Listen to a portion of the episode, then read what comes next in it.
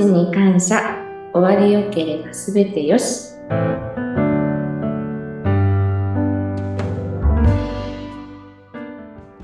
こんにちは。有限会社東美代表取締役染谷幸宏です。本日もよろしくお願いいたします。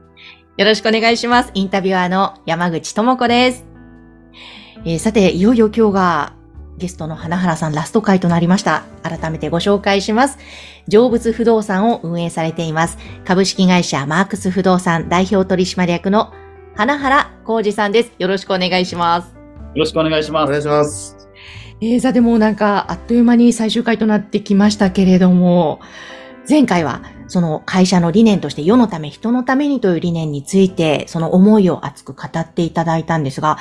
あのね、すもやさん、そもそもそこの根底にある花原さんの思いってどういうところなんだろうっていうのも気になりますよね。そうですね。どういったところからそういう熱い思いがこう、表面化、こう、原動力になってるんですか？やっぱりですね、僕の人生を振り返ると、あの、私、兵庫県出身なんですけども、阪神淡路大震災が一番のきっかけでして、まあ関東にいらっしゃる方はなかなかイメージしづらいかもしれないんですが、東日本の大震災とはちょっとまた一味違ってですね、建物がものすごい倒壊したんですね。あの、高速道路が倒れたなんかっていうのはすごいイメージしやすいと思うんですが、数多くの建物が倒壊して悲惨な状態の神戸の街で僕大学生活を過ごしてたんですけども、これを見た時にですね、その当時の自分は、あの、人の命を救うためには地震に負けない家を作っていくことじゃないかと思って、で、それで新卒で大和ハウスに入ってですね、鉄骨系の住宅を販売してたんですね。で、あの、要は一軒の家を売るごとにですね、シェルターを売ってるような感覚で、一つの家族の命を救えるんじゃないか、そんな思いを持ってずっと販売をしてたんですけども、そのままずっと販売をしていく中で、神戸から実は横浜に転勤が、ちょうど東日本大震災の年だったんですけど、あの、横浜に転勤しまして、で、そうすると、今度横浜でどんどんどんどん住宅を作っていってたんですけども、だんだん地元の兵庫県の田舎の方だったり、新卒で建てていただいたお客様の家が空き家になったりしてですね、だんだんだんだん空き家問題が深刻化して、ニュータウンがオールドタウンになり、オールドタウンがゴーストタウンになるぐらい、人が亡くなっ、あの、減っていく様を見たときに、この空き家問題を何とかしないと絶対いけないな。そう思って、自分がもうちょっとこう新築のところから空き家問題の事業をやりたい。そんな思いは持ってたんですね。またそのタイミングでたまたま父親がある時急に亡くなりまして、じゃあ、あの、僕の地元の高校生とか中学の友達が葬儀に来て、まあ泣いてたんですけど、僕からすると大学から離れてたので、どこで接点あったのかななんて思ってたら、実は、おっちゃんにすごいもうお酒飲ましてもらったりして、もうすごい良くしてもらったんだって言って泣いてたんですね。で、家には全くお金を残さなかった父親だったんですけど、あの、僕の友達と出会ったらみんなにこう、おごってたみたいで、で人生ってなんかまあかっこいいなと思ってですね。お金は持って来世に行けないけども、悲しんでくれる人が一人でも多くいらっしゃれば、いるということは、すごいなんか生まれた意味があるんじゃないかなと思って、で、またお坊さんがですね、その時に説法で、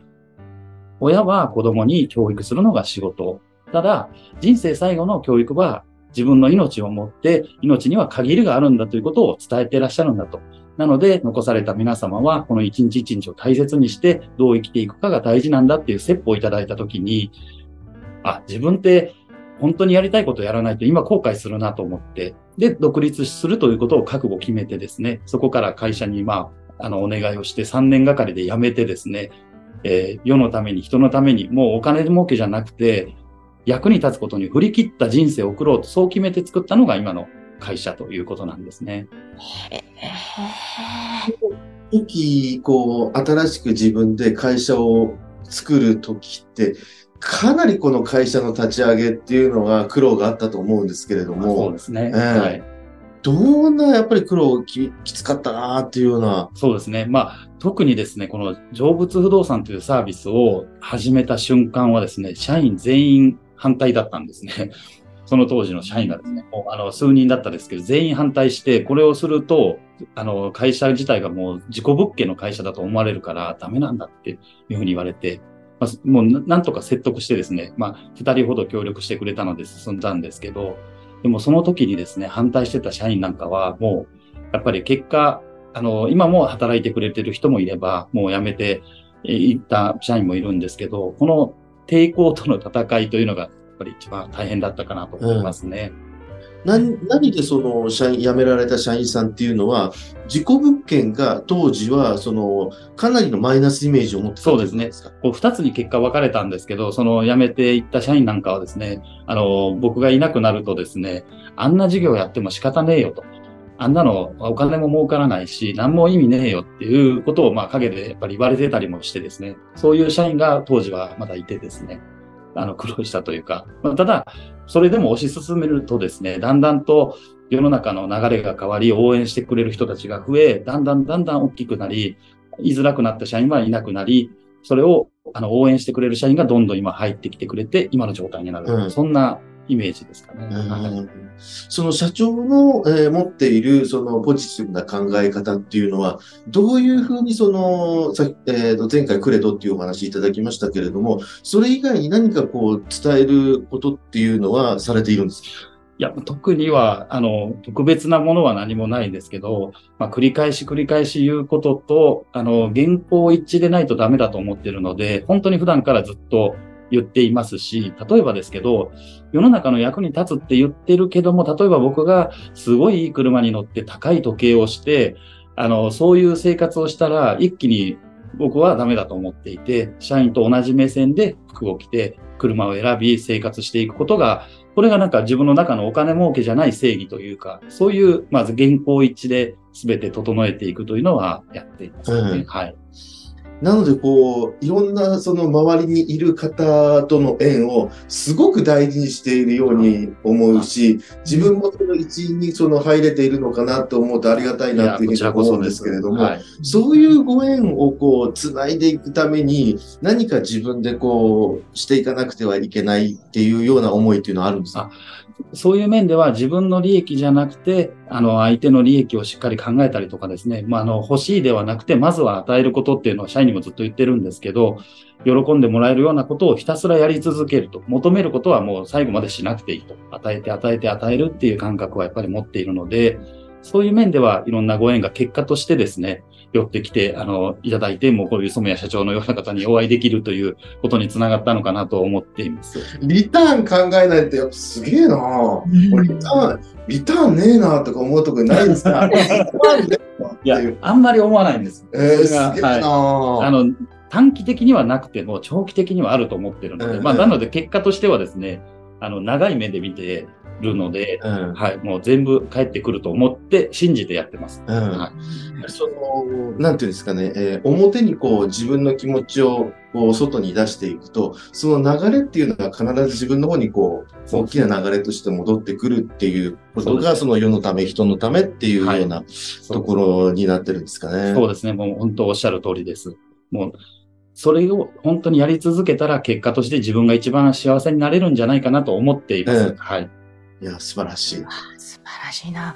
えー、染谷さん、あの、今後はじゃあどういうふうな展開をしていく展望があるんだろうとか、その辺もね、気になりますね。もう言えること言えないこといっぱいあるんですけど、本当にやりたいこと山ほどありまして、うん、例えば、まあ一番やっぱり本丸は空き家問題を何とかしたいっていうこと、あとは不動産を使っていろんな業界を助けたいという思いもあってですね、例えばですけど、今弊社が力を入れているのが、不動産をの技術とか知識を使って葬儀業界を助けようとか、もしくは、えー、不動産を使って、例えば、あのー、ななんていうんですかね。不動産が情報が通り過ぎるような企業さん、例えば墓石屋さんとか、墓石ってなんか不動産関係なさそうに見えますけど、あの、墓じまいの延長線上は家じまいだったりするんですね。そういったものを墓石屋さんと一緒になって作っていくとか。いろんな事業者様と一緒になって不動産を使って困ってる人たちを助けていき、結果として空き家問題を何とかして、ここをまあやっていきたいとですね。うん、はい。もう、やりたいことを本当に言い出したらもう1時間半ぐらいいたら、泣かないといけないんで、まああれです。短く言うと、まあそういうことですね。はい。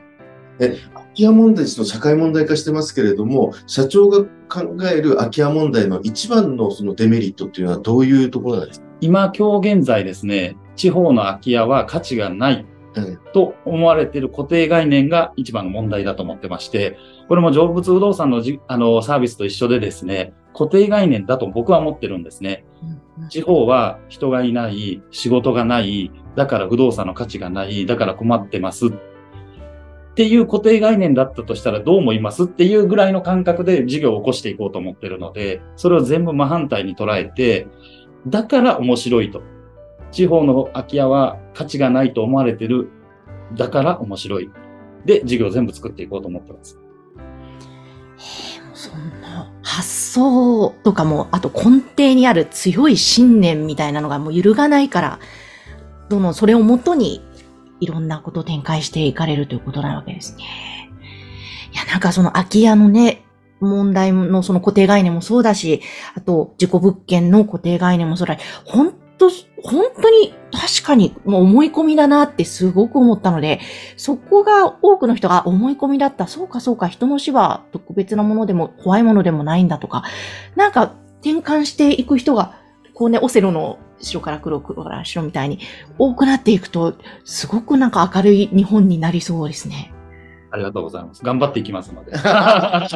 すごい。やっぱすごいな。そういうところは見習いたいな。その、折れない心だとか、やはりその、言い方悪いですよ。抵抗勢力みたいがあった時にも、やはり自分の信念をこう、貫けるっていう強さっていうのは、やっぱり持ってる、その、気持ちが強いのかなっていうふうに思うし、で、その縁っていうのも、あの、すごく大事になさってるっていうのも、あの、感ってきますし、えー、